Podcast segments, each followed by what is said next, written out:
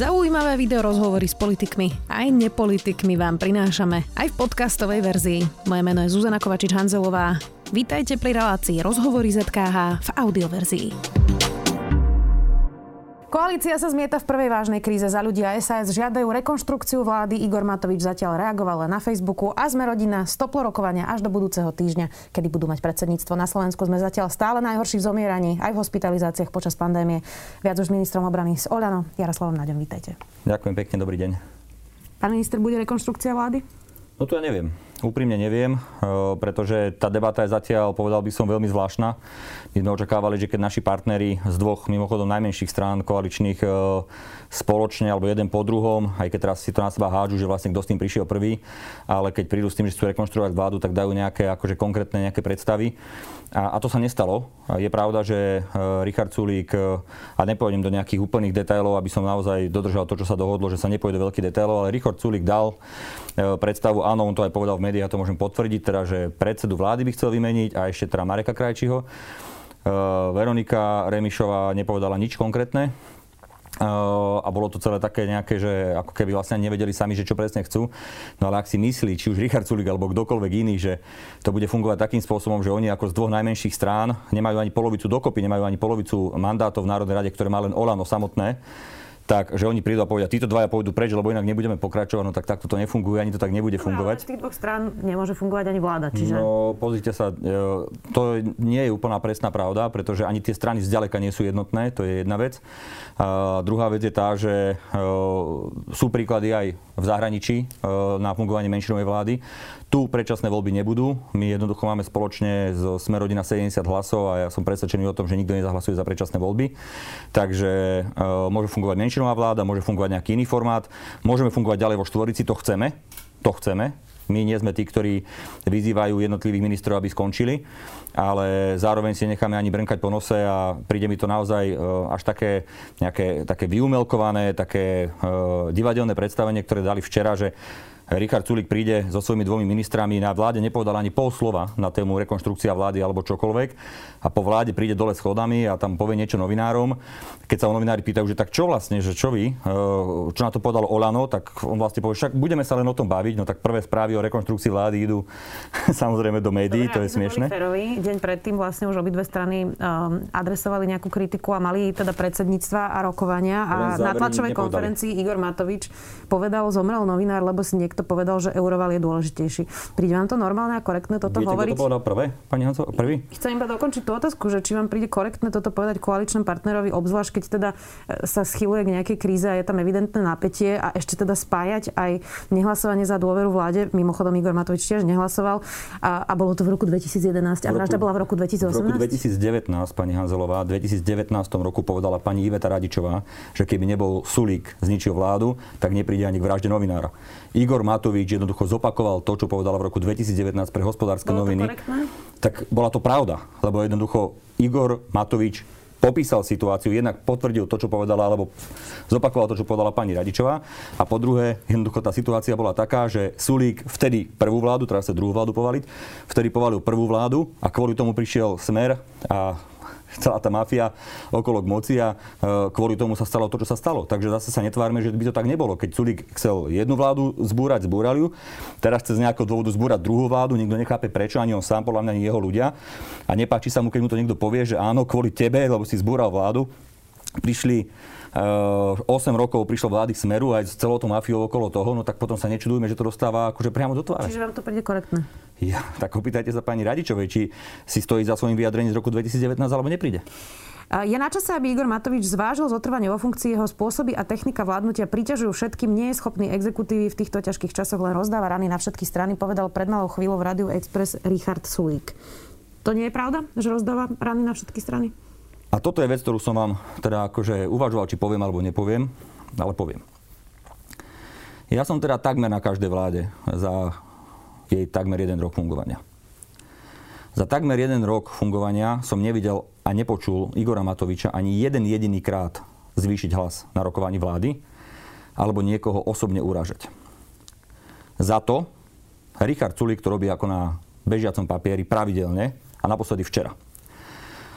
Včera si zobral dvojminútový monolog kde na plné ústa pred celou vládou takým spôsobom kričal na predsedu vlády, plný, jeho slovník bol plný vulgarizmov, plný vulgarizmov, Uh, ani nechcem opakovať pred vami, lebo ste dáma, ale kľudne sa na to opýtajte kohokoľvek no, z tých dobre, členov ja vlády. Mám, ja mám o tom informácie, tak teda to z toho, čo viem ja, tak to prebiehalo tak, že uh, Igor Matovič znova zopakoval, že Richard Sulik je zodpovedný za tisíce mŕtvych. Nie, to otvoril Richard Sulik.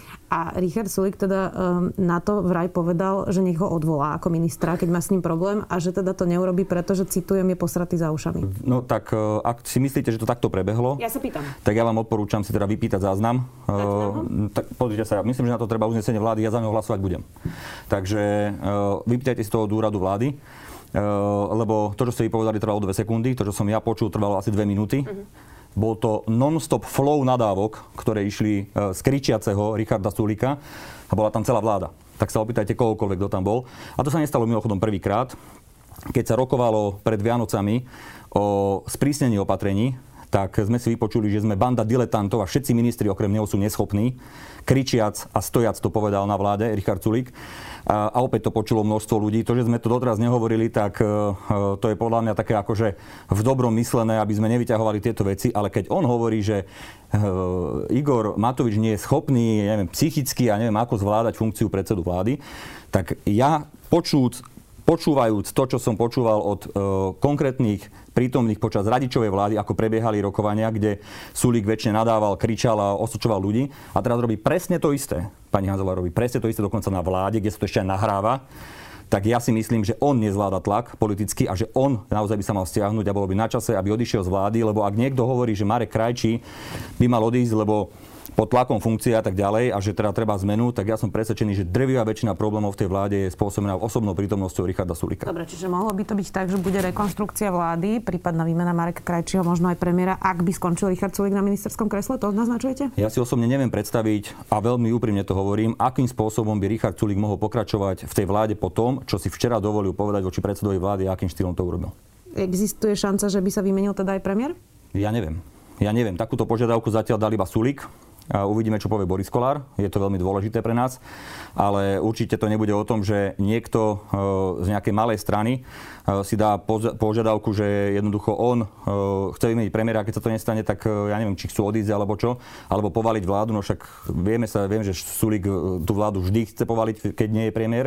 Už to urobil Radičovej, teraz to chce spraviť Sulik. Je to opakovať, keď Igor Matovič tiež nehlasoval za dôveru vlády Ivety Radičovej? Pamätníci, vrátane pani uh, Radičovej veľmi dobre vedia, že Igor Igor Matovič do poslednej chvíle sa snažil medzi nimi dvomi vytvoriť dohodu, aby jednoducho neprišlo k takémuto hlasovaniu. No, Potom trošku inak interpretuje. No Ona to... tu bola na Vianoce a povedala, že sa nechce vyjadrovať aj Igorovi Matovičovi, no, pretože je zaujatá.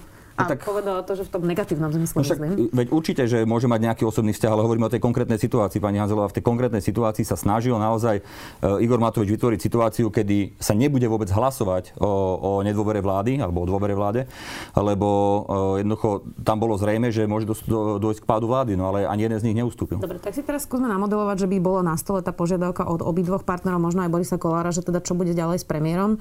Kto by ho mohol nahradiť vy? Alebo pán Heger? No, takto. Eh, špekulovať o nejakej výmene premiéra je absolútne predčasné a úplne zbytočné. Ale keď sa už na to pýtate, ja osobne v žiadnom prípade tú ambíciu nemám. Ja som veľmi spokojný ako minister obrany. Uh, poviem to každému a, všade, mám tam kopec roboty rozrobené a ak budem mať tú možnosť dokončiť toto volebné obdobie v tej pozícii, budem veľmi rád. A keď budem musieť skončiť, tak skončím. Ani sa kvôli tomu uh, nebudem hádzať o zem, ale určite nemám ambíciu stať sa predsedom vlády tejto republiky. Pán Heger by to mohol robiť?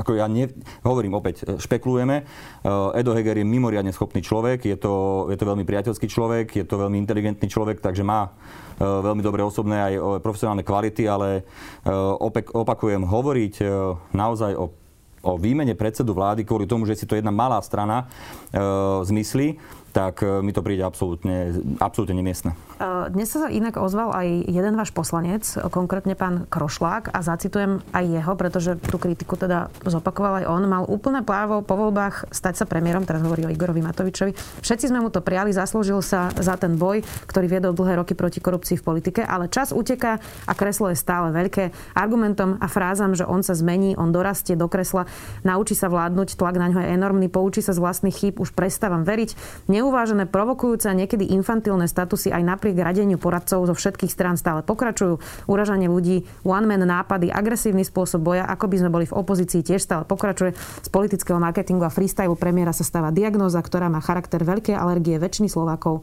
na jeho osobu. Tak vyzerá, že to vnímajú aj nejakí vaši členovia. No áno, ja som si prečítal ten status, ja sa s Janom poznám veľmi dobre. Aj osobne sa stretávame často, nikdy takúto vec predo mnou ani pred nikým iným e, nedeklaroval, nezdal ten status, ktorým prekvapil mnohých. Uh, videl som nejakú diskusiu v rámci poslaneckého klubu, nikto ďalší takýmto spôsobom nereagoval a práve boli prekvapení z toho, že Jano takto uh, reagoval, ale na druhej strane pozrite sa, u nás to platí, u nás nie sú uh, 83 kolesíkov, či ak sa to hovorilo, u nás má každý právo na svoj názor a Jano má takisto právo na svoj názor, je to úplne v poriadku. Zároveň ale som na 100% presvedčený, že podporuje túto vládu. To aj povedal v tom statuse. No, Dobre, vidíte, ale teraz, teraz ako myslím obsahovo sa poďme na to zamerať. Nemá pravdu, že premiér rozdeluje spoločnosť? Tým, ako sa správa, čo píše na Facebook, aké konflikty vyvoláva? Viete, to je vždy taká debata o tom, že čo robí premiér, ale ako keby sa tu zabudalo na to, že, tá, že ten premiér v drvie väčšine prípadov len reaguje na situáciu, ktorá, stane, e, ktorá sa stane. E, keď e, vy vidíte niektorého členov vlády, niektoré z ktorejkoľvek strany, že príde nespokojný po rokovaní a povie nejakým pokojným hlasom, že my máme teda na to iný pohľad, tak vy nevidíte to, čo prebieha na tej vláde samotnej a aké tam sú diskusie a tie mnohokrát vyprovokujú aj predsedu vlády k nejakému stanovisku, ktoré reagujú na tú konkrétnu situáciu. Minister, asi sa zhodneme, že všetci premiéry to majú náročné. Majú. Takže všetci sa s týmto asi potýkali. Áno, a všetci reagovali veľmi podobne. Máte pocit, že nie všetci reagovali takým spôsobom? Nepamätáte si napríklad na Petra Pellegriniho, ktorý uh, hovoril, že nevadí, že koľko to bude stať, kašlíme sa na to, však niekto zaplatia tí ostatní, alebo nepamätáte si, ako hovoril, že, alebo si, alebo si nepamätáte, ako pred voľbami hovoril, že vy neočakávajte, že vláda tu bude pre vás robiť veci, však si robte sami tie veci, občania, neotravujte vládu. Si to nepamätáte tie diskusie? Jednoducho ten premiér akýkoľvek je pod enormným tlakom a vyťahovať z toho nejaké konkrétne situácie je niekedy nefere. Poviem vám jeden príklad, možno, že to máte aj vo svojom zozname, ale vás predbehnem. Ukrajina. Hej. Mám to eh, zoznam. No, tak možno, že to môžem povedať a vy si to môžete vyškrtnúť. Uh, Ukrajina, uh, asi viete, ako to celé prebehlo. Jednoducho na otázku uh, v Rádiu Express premiér povedal, že jasné, že, že jasné, Zakarpatskú Ukrajinu som dal jasné, že nič od nás nechceli. Hej. Áno, vyvolalo to otázky aj na Ukrajine. Premiér osobne včera e, komunikoval ako s prezidentom Ukrajiny, tak s premiérom Ukrajiny. Obidvom to vysvetli, obidva mu odpísali, že je to OK, že to chápu a že nič sa nedieje. Už toto dávno prebehlo. Na to vychádzali ďalšie ako keby informácie o tom, ako Ukrajinci hrozne na to reagujú. Pritom už to bolo na tej diplomatickej úrovni ale uzavreté. že toto je citlivá otázka. Jasné, ale zároveň rozumiem tomu, že premiér si to uvedomil a že sa osobne ospravedlnil bez toho, aby na to potreboval nejaké usmerňovanie od kohokoľvek, priamou komunikáciou s prezidentom a s predsedom vlády Ukrajiny, ktorí mu priamo na to odpovedali. Čiže absolútne fajn to prebehlo, ospravedlnil sa za to, uvedomil si, že to bolo nemiestne, ale robiť z toho nejakú kauzu na dva dní. A dneska som aj Ivanovi Korčokovi, ja to tu poviem, ja som mu povedal, lebo on dal taký status, že musel som, sa neviem, ospravedlniť, sa ospravedlniť. Jednak to urobil niekoľko hodín po premiérovi, uh, poprvé. Po druhé, čiže premiér sa už ospravedlnil, potom sa ospravedlil ministrovi zahraničných vecí. A to je fajn, to je jeho robota. Takto má prebiehať, je tu minister zahraničných vecí, zavolal svojmu partnerovi, upokojil situáciu. Ale na čo potom ten status na Facebooku? To akože každá diplomatická, každé diplomatické riešenie budeme potom ešte opisovať na, uh, na sociálnych sieťach. To, to ja som mu povedal, Ivan, nehnevaj sa, ale to nie len, že že e, bolo zbytočné, lebo to sa nerobí, ale podľa môjho názoru to bolo pre ministra zahraničných vecí aj nemiestne. A jednoducho e, toto nie je úplne presne cesta, e, ako, akým spôsobom by sa mali takéto prešlapy, lebo to bolo prešlap a premiér si to uvedomil, aj sa osobne ospravedlnil, aby sa to malo ešte ďalej rozmazávať na nejakých ďalších či už sociálnych sieťach alebo niekde inde. Tak, tak mi to trochu pôsobí, a však ma opravte, ak so mnou nesúhlasíte, že keď urobí premiér chybu, tak poviete, veď sa ospravedlnil, nič sa nestalo, a keď robia druhý, druhý chybu, tak na to poukazujete a ukazujete na nich, že, že eskalujú situáciu a, a stiažujú sa. Nie, nie, nie. Viete, toto je tá vec, že ja som teda člen vlády a som zároveň aj člen predsedníctva. A ja viem, a myslím, že aj vy ma už dostatočne poznáte na to, aby ste vedeli, že ja mám nejaké svoje zameranie, že mám nejaké svoje hodnotové nastavenie a tak ďalej. A keď sú veci, s ktorými nesúhlasím, tak to poviem premiérovi na štyri oči, alebo na predsedníctve, alebo na vláde a poviem mu to takým spôsobom, že on veľmi dobre vie, čo si o tom myslím a akú, akým spôsobom radím. Ale nepotrebujem robiť prázdne gesta. Ja nepotrebujem zvolať tlačovku a vyviňovať sa z nejakej situácie alebo potmejúcky posúvať novinárom nejaké informácie, že ako to vlastne bolo a ja som nevinný alebo niečo. Mojou úlohou je v prospech predsedu vlády e, komunikovať ako odborník na obranu a teda v našej strane aj na zahraničnú politiku. A toto robím a robím si to úplne na 100%. Aj odo mňa počul pán predseda vlády, že jednoducho Igor, nehnevaj sa, ale tá Ukrajina, on viem, viem, to, to nebolo správne, ospravedlnil som sa. Hej? Na druhej strane, akože mám urobiť kvôli tomu nejaké teatro, mám, mám, mám hrať túto hru, keď uh, videli ste niekedy, že by Sulík sa ospravedlnil za niečo, čo urobil a pritom všetci vieme, že to spravil, že to bude spochybňovať, išlo o nedorozumenie, inak som to pochopil, to sa tak vôbec nestalo. Pán máte pochopenie pre Ivana Korčoka, ktorý sa ocitol v situácii, že naozaj rúska strana začala využívať aj tlačovú konferenciu premiéra v pozadí s krabicami Sputnika? Áno, mám. Máte pre neho pochopenie? Mám absolútne pochopenie pre Ivana Korčoka, dokonca ho zdieľam. Uh, viete, my sme s Ivanom Korčokom komunikovali v podstate od soboty večera, nie od nedela, ako Ivan povedal na tlačovej konferencii, ale od soboty večera veľmi intenzívne celú túto záležitosť. Obidva sme robili, čo sme vedeli, aby sme to nejakým spôsobom dostali aspoň do takých medzi, ktoré sme považovali za Toto boli akceptovateľné. medze? Pozrite sa. Uh, snažili sme sa, aby tá, uh, tá košická tlačovka neprebehla. Hej? Nepodarilo sa mi to, boli sme prehlasovaní, bol na to iný názor. Ale chcem sa vrátiť k tej podstate. A možno, že tam sa trošku aj s Ivanom e, alebo s Osaskou a, a so za ľuďmi e, roz, líšime, aj, aj u mňa, lebo ja naozaj som bol kritický voči tej tlačovke. E, a, bol som, a počul to aj premiér, počul to predsedníctvo, počuli to viacerí ľudia. Bol som, robil som, čo som vedel, aby to tak neprebehlo. Lebo áno, so Sputnikom za chrbtom, e, jednoducho v našom vojenskom lietadle, vôbec ma to netešilo. A premiér to veľmi dobre vie, hej? Ak, v akom som bol uh, nastavený voči tejto veci. Ale otázka znie inak. Chceli sme, alebo sme nechceli ten Sputnik, aby sem prišiel. My sme samozrejme mali z rôznych zdrojov informácie o tom, že EMA čo skoro začne ten proces a my sme potrebovali dokončiť to rokovanie čím skôr. A to, že sme to rokovanie čím skôr dokončili a že sme zazmluvnili 2 milióny kusov a už máme 200 tisíc na Slovensku, je obrovsky dobrá vec. Je to obrovsky dobrá vec. Pretože tu je množstvo ľudí, ktorí sa chcú dať očkovať, dokonca takí, že sa chcú dať očkovať iba e, Sputnikom a inými nie. A týmto ľuďom to na dobrovoľnej báze vieme dať.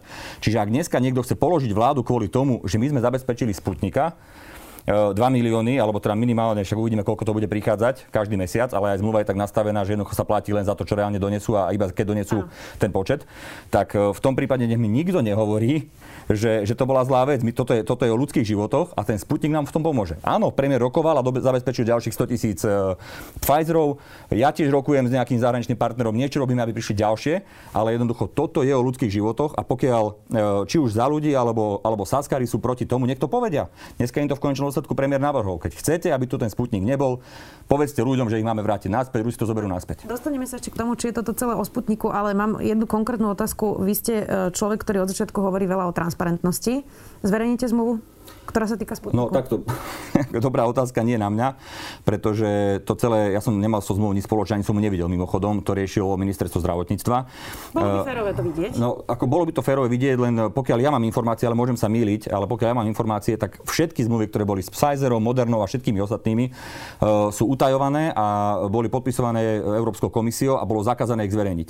Čiže ak chceme zverejniť všetky zmluvy, tak zverejníme všetky zmluvy. Dobre, ale to sú zmluvy Európskej komisie, toto je zmluva Slovenska, čiže pýtam sa v čom je rozdiel, V čom je rozdiel, pani Hanzelová, v transparentnosti? Keď je to nákup vakcín, uh-huh. tak teraz zverejníme všetky zmluvy, ja som za. Dobre. Ak si niekto myslí, že tam je nejaká, nejaká potmehúcká vec s Ruskou federáciou, no...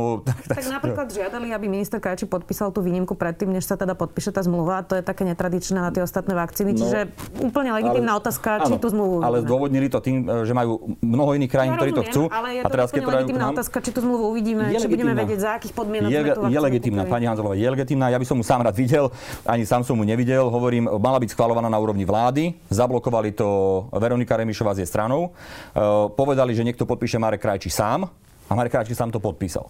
Tak teraz neviem, prečo sa stiažujú, keď vlastne Marek robil presne to, čo či už Veronika Remišová, pani Kolíková alebo aj Juraj Šelíka, čo povedali verejne, že má Marek urobiť. A keď to Marek urobil, tak teraz sa im nepáči, že to urobil. Dobre, vaši koaliční partneri odmietajú túto kritiku, pretože hovoria, že tento konflikt vlastne nie je o Sputniku, že to bola iba nejaká posledná kvapka a že tento konflikt je o dlhodobom fungovaní vlády. Asi sa spolu zhodneme na tom, že nesedíte tu prvýkrát a neustále sa rozprávame o konfliktoch vo vláde. Áno. Čiže ak to teraz aj nevyriešite, asi tu budeme o mesiac znova sedieť no, a budeme si znova hovoriť tie isté veci. ma zavoláte. Zavoláme vás určite, ale tá otázka je teda, eh, či naozaj netreba zmeniť niečo na fungovanie vlády? Ale treba. Tak čo? Absolútne súhlasím. Ja tvrdím, e, že... Ale skúste teraz hovoriť, že čo zmeniť u vás, lebo zatiaľ hovoríte, čo má zmeniť Richard Sulik. Tak no. by ma zaujímalo, čo má zmeniť Igor Matovič a Olano. Ja si myslím, že množstvo vecí by sa vyriešilo vtedy, keby jednotliví členovia vlády, nech to je kdokoľvek, sa starali o svoju robotu. Ja som to povedal aj Veronike Remišovej, ktorá začala tlačiť na to, aby e, Marek Krajčí odišiel. A ja som povedal, Veronika, a eurofondy tiež nemíňame dobre, tak ja žiadam tvoju hlavu. Alebo Suchoba behá po Abu Dhabi voľne, tak pani Kolikovo by mala skončiť. Alebo e, malé stredné podniky na Slovensku sú v zlej situácii, tak Sulik by mal skončiť. Alebo, ja neviem, školy sú zavreté, tak Bráňo Grelik by mal skončiť. Alebo je, je veľký deficit ekonomiky, tak e, by mal skončiť Edo Heger. Jednoducho, keď budeme si vypichovať tu z jednotlivých rezortov e, veci a potom útočiť na toho konkrétneho ministra, lebo to je ľúbivé, lebo to chceme, tak tá koalícia fungovať nebude.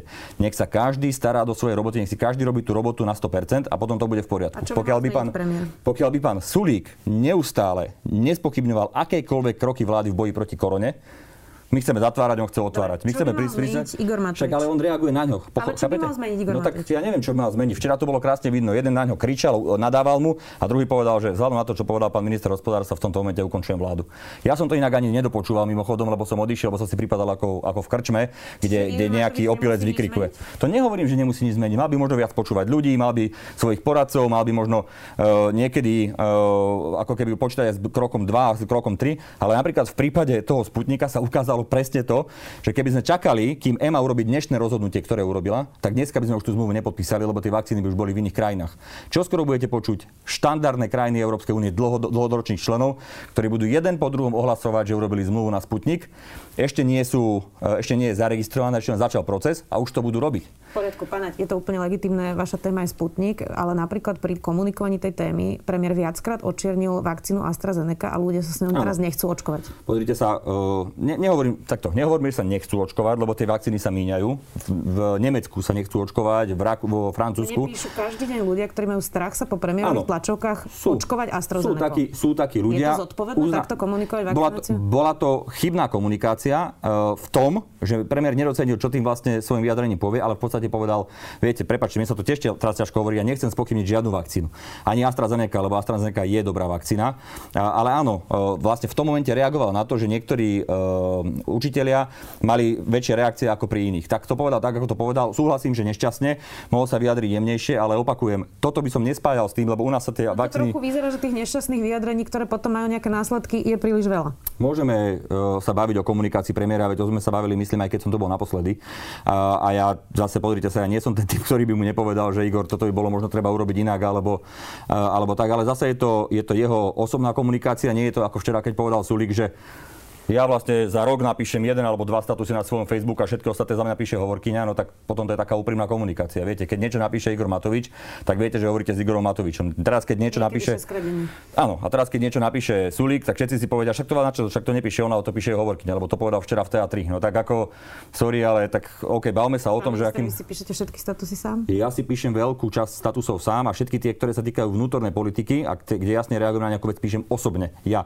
A dokonca na všetky správy odpovedám ja a dokonca na všetky komentáre, keď niekto odpovedá, odpovedám ja. rozumiem, že máte ako keby dosah na, na obsah vašich statusov, to je pochopiteľné, ale prezidentka tiež má tým, ktorý za ňu robí tieto technické veci, pretože svoj čas venuje iným veciam, veď to je úplne pochopiteľné. No, to je v poriadku, lenže potom sú tie statusy, ja teraz nehovorím na pani prezidentku, ale na kohokoľvek, komu to robí nejaký tým poradcov, tak sú potom také ako keby vágne, bezobsažné, Možno sú nejaké... uvažlivejšie. Ako? Možno trochu uvažlivejšie. No ale viete, niekedy potrebujete povedať svoj názor a nedávať nejaké akože prázdne floskuly. Hej?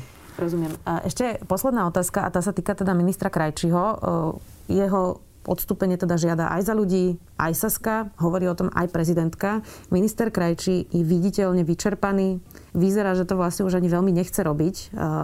Takže prečo je ešte stále minister zdravotníctva? Vy sa mu čudujete, však on naozaj robí 20 hodín denne, je tam po nociach, robí čo vie. Podkopávajú mnohí ľudia, ktorí by ho mali podporovať. To je, to je neskutočné, ako to si neviem predstaviť, že by sa dialo inokedy, že ministrovi zdravotníctva, ktorý chce sprísňovať a naozaj o to žiada, tak e, iní členovia koalície jednoducho vyslovene idú proti jeho ani názoru. členovia vlády za Olano nehlasovali za prísnejší lockdown? Tam bolo rôzne hlasovanie, vtedy ja si to pamätám veľmi dobre. E, odborníci požadovali 16. december, aby sa spustil, Saska požadoval 21. december, aby sa spustil a ten konsenzus, ktorý sme našli, e, bol 19. ale keby nebolo e, členov za Oľano, mimochodom, tak by to nebolo ani 19, bolo to 21. Dobre. Nie je vyčerpaný už minister je, je vyčerpaný a má toho plné zuby a vôbec sa mu nečtujem. Ale keď sa pozriete do Českej republiky, kde majú tretieho ministra zdravotníctva a všetci hovoria, že ten prvý bol najlepší, tak e, ja si tiež nemyslím, že teraz tu akože padajú odborníci, ktorého keby sme chytili, tak e, by sa stal výborným ministrom zdravotníctva a už vôbec si nemyslím, že by to bol pán Sulík, lebo tie správy, ktoré máme z, zo situácie napríklad na ministerstve zahraničných vecí, ktoré viedol jeden mesiac alebo koľko popri hospodárstve, tak už všetci tam strieľali šampanské, keď odchádzal. Tak ja si nemyslím, že by dokázal riadiť dve ministerstva, už vôbec nie ministerstvo e, zdravotníctva. Takže veľmi, veľmi uh, odporúčam teda trošku akože ukludniť hormón. Uh, Čiže nechcete ho vymeniť? Ja, ja ho nechcem vymeniť, lebo ja viem, že robí čo vie a naozaj počúva odborníkov. Málo, keď robí čo ale no tak pozrite sa, nájdete, nájdeme lepšieho, áno, súhlasím, ale nájdeme lepšieho kandidáta. Uh, Marek Krajčí, keď príde na to už čas a myslím si, že, že už fakt toho má plné zuby, tak on sa rozhodne sám. Alebo keď príde k nejakej takéto dohode, tak sa urobí, ale nehnevajte sa, aby akože tu niekto požadoval jeho hlavu len kvôli tomu, že aby sme podhodili korisť, lebo ľudia to očakávajú. A práve toho človeka, ktorý najviac bojuje za sprísnenie, za celý ten proces, aby sme toho podhodili, tak to im príde veľmi nefér. Nechýba, veľmi nefér. Nechýba mu aj podpora Igora Matoviča napríklad, Nie Včera sa začali prísnejšie pravidlá. Máme zákaz vychádzania po 8, e, nosenie respirátorov, e, prísnejší lockdown a, my, a premiér komunikuje od rána do večera iba Sputnik a ľudia ani nevedia, že sa sprísnil režim. No, viete, to je zase také zjednodušenie. E, my sme rokovali na vláde, my sme prijali teda ten sumár odporúčaní a zároveň niektoré veci sme priamo dali do uznesenia vlády, ktoré sa aplikovali a ďalšie veci boli prerozdelené úradom vlády pre jednotlivé ministerstva, pre jednotlivých no, ministrov. ale vy, ale tie ste kroky... komunikátor, nie ste tu prvý deň a viete, že je podstatné aj to, ako premiér alebo členovia vlády prehovárajú k národu a čomu odkomunikujú. Ano. A ano. žiadna tlačovka k prísnejšiemu lockdownu v posledných dňoch nebola. No, tak bola po tej vláde, ktorá e, prebehla. Súhlasím, že by sme o tom mohli možno viacej komunikovať, ale my sa snažíme nájsť také riešenie, ktoré jednoducho tú krízu už ukončí. Ja rozumiem, a to je zajtra, práve tá sme zajtra vakcínou zaočkovali úplne celý národ, mm. tak 2 až 3 mesiace trvá ten efekt, kým sa všetci preočkujú, kým budú mať dve dávky, kým budú mať imunitu. Ano. Ale nám zomierajú ľudia teraz. Zomierajú. Čiže je úplne legitimné venovať sa aj vakcíne a je úplne legitimné začať Súhlasím. riešiť aj akutné veci. Súhlasím. No, takto.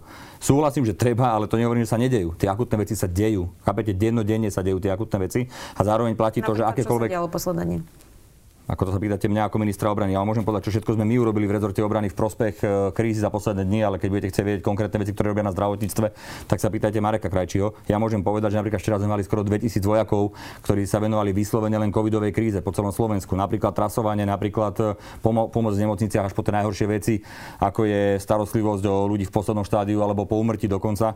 E, jednoducho máme otvorené momky naše, máme našu nemocnicu v Ružomberku, ktorá Ale rozumiete, je špičková. Ako... sa pýtam, lebo 3 dní sa rokovalo odborníkmi, Rozumiem potom bolo dva dni ticho, v nedelu po obede bola vláda a odvtedy sa riešil len Sputnik. Pozrite sa, ako, mali by sme to na ďalšiu reláciu, ale ešte jednu vec poviem. Keď hovoríme o tom, že máme počúvať odborníkov, tak ich počúvame. Keď ich počúvame, tak prídeme na vládu a Richard Sulik povie, že ho nezaujímajú odborníci. Jeho zaujíma on ako politik, ako rozhodne. A niečo urobia odborníci. Tak keď takáto situácia je, tak potom prečo vy kritizujete Mareka Krajčího, keď situácia je taká, ako som vám to presne Pán popísal? Prečo teda premiér neodvolá Richarda Sulika, keď je vinný za všetko, lebo, čo ste tu povedali? Lebo informáciu, ktorú sme dostali, a naozaj to môžem potvrdiť, lebo som bol pri tom, uh, smerom k nášmu poslaneckému klubu bola taká, že ako náhle Richard Sulik odíde, tak celá Saska odíde z koalície.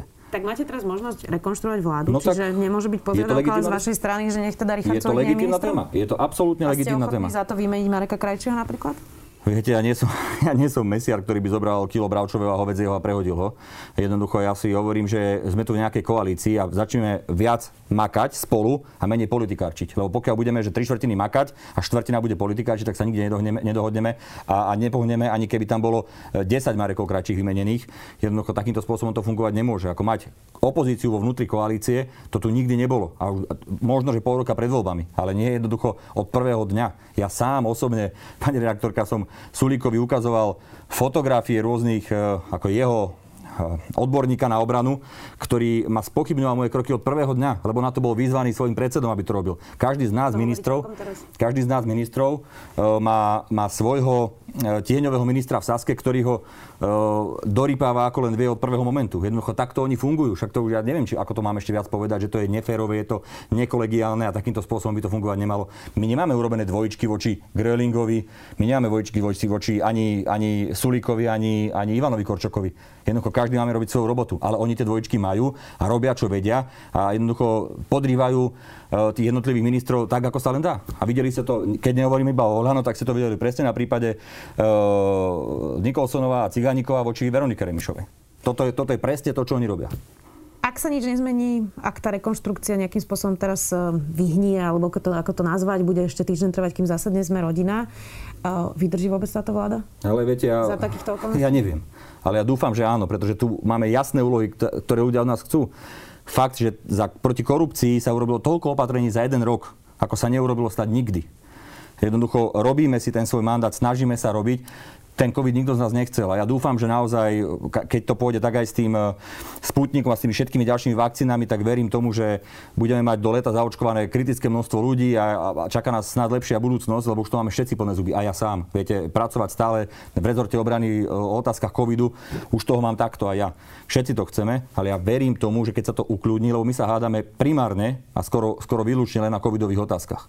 A keď toto opadne, tak verím, že budeme dostatočne kľudní a budeme sa sústrediť na, svoje robot, na svoju robotu každý, na svoj rezort a dokážeme vládnuť. Ja by som bol veľmi rád, keby ľudia ako ako Korčok alebo Greling alebo ďalší ostali vo svojich funkciách. V pohode, prečo nie? Však e, jednoducho e, ľudsky vychádzame dobre, pracovne vychádzame dobre. Viete, tam boli mnoho prípadov, kedy, kedy Sulík zahlasoval proti a jeho vlastní kolegovia hlasovali za. Jednoducho takéto je situácia na tej vláde. To, to už niekedy má toho človek fakt akože plné zuby. Pán minister, vy ste asi najčastejšie v tomto rozhovore použili slovo sulík. Áno, lebo jednoducho, keď niekto, kto spochybňuje fungovanie vlády od prvého dňa jej založenia, teraz tu volá po nejakej e, e, rekonštrukcii, tak v prvom rade si myslím, že by sa mal pozrieť do zrkadla. Tak to budeme sledovať. Počkáme si teda na predsedníctvo Sme rodina, ktoré bude v stredu. Ďakujem, že ste si našli čas minister obrany za Oľano. Jaroslav Nať. Ďakujem veľmi pekne, prajem všetko dobré. Počúvali ste podcastovú verziu relácie Rozhovory ZKH. Už tradične nás nájdete na streamovacích službách, vo vašich domácich asistentoch, na Sme.sk, v sekcii Sme video a samozrejme aj na našom YouTube kanáli Denníka Sme. Ďakujeme. Ja som Jakub Betinský. Ja Andrej Zeman. A ja som Miro Gašpárek. A spolu tvoríme vzdelávací podcast Pravidelná dávka. Vychádzame dvakrát týždenne, vždy v útorok a piatok. A v našich dávkach sa venujeme filozofii, religionistike a technológiám. Čo znamená dobre žiť a aký je vzťah medzi mysľou a telom? Na aké otázky sa snažia odpovedať veda a náboženstvo? A ako nám najmodernejšie technologické inovácie dokážu zlepšovať život? Vypočujte si nás cez vašu obľúbenú podcastovú aplikáciu. A tiež nás nájdete na webe Deníka Sme a na našej stránke www.pravidelnadavka.sk Buďte zvedochtiví a nech vám to myslí.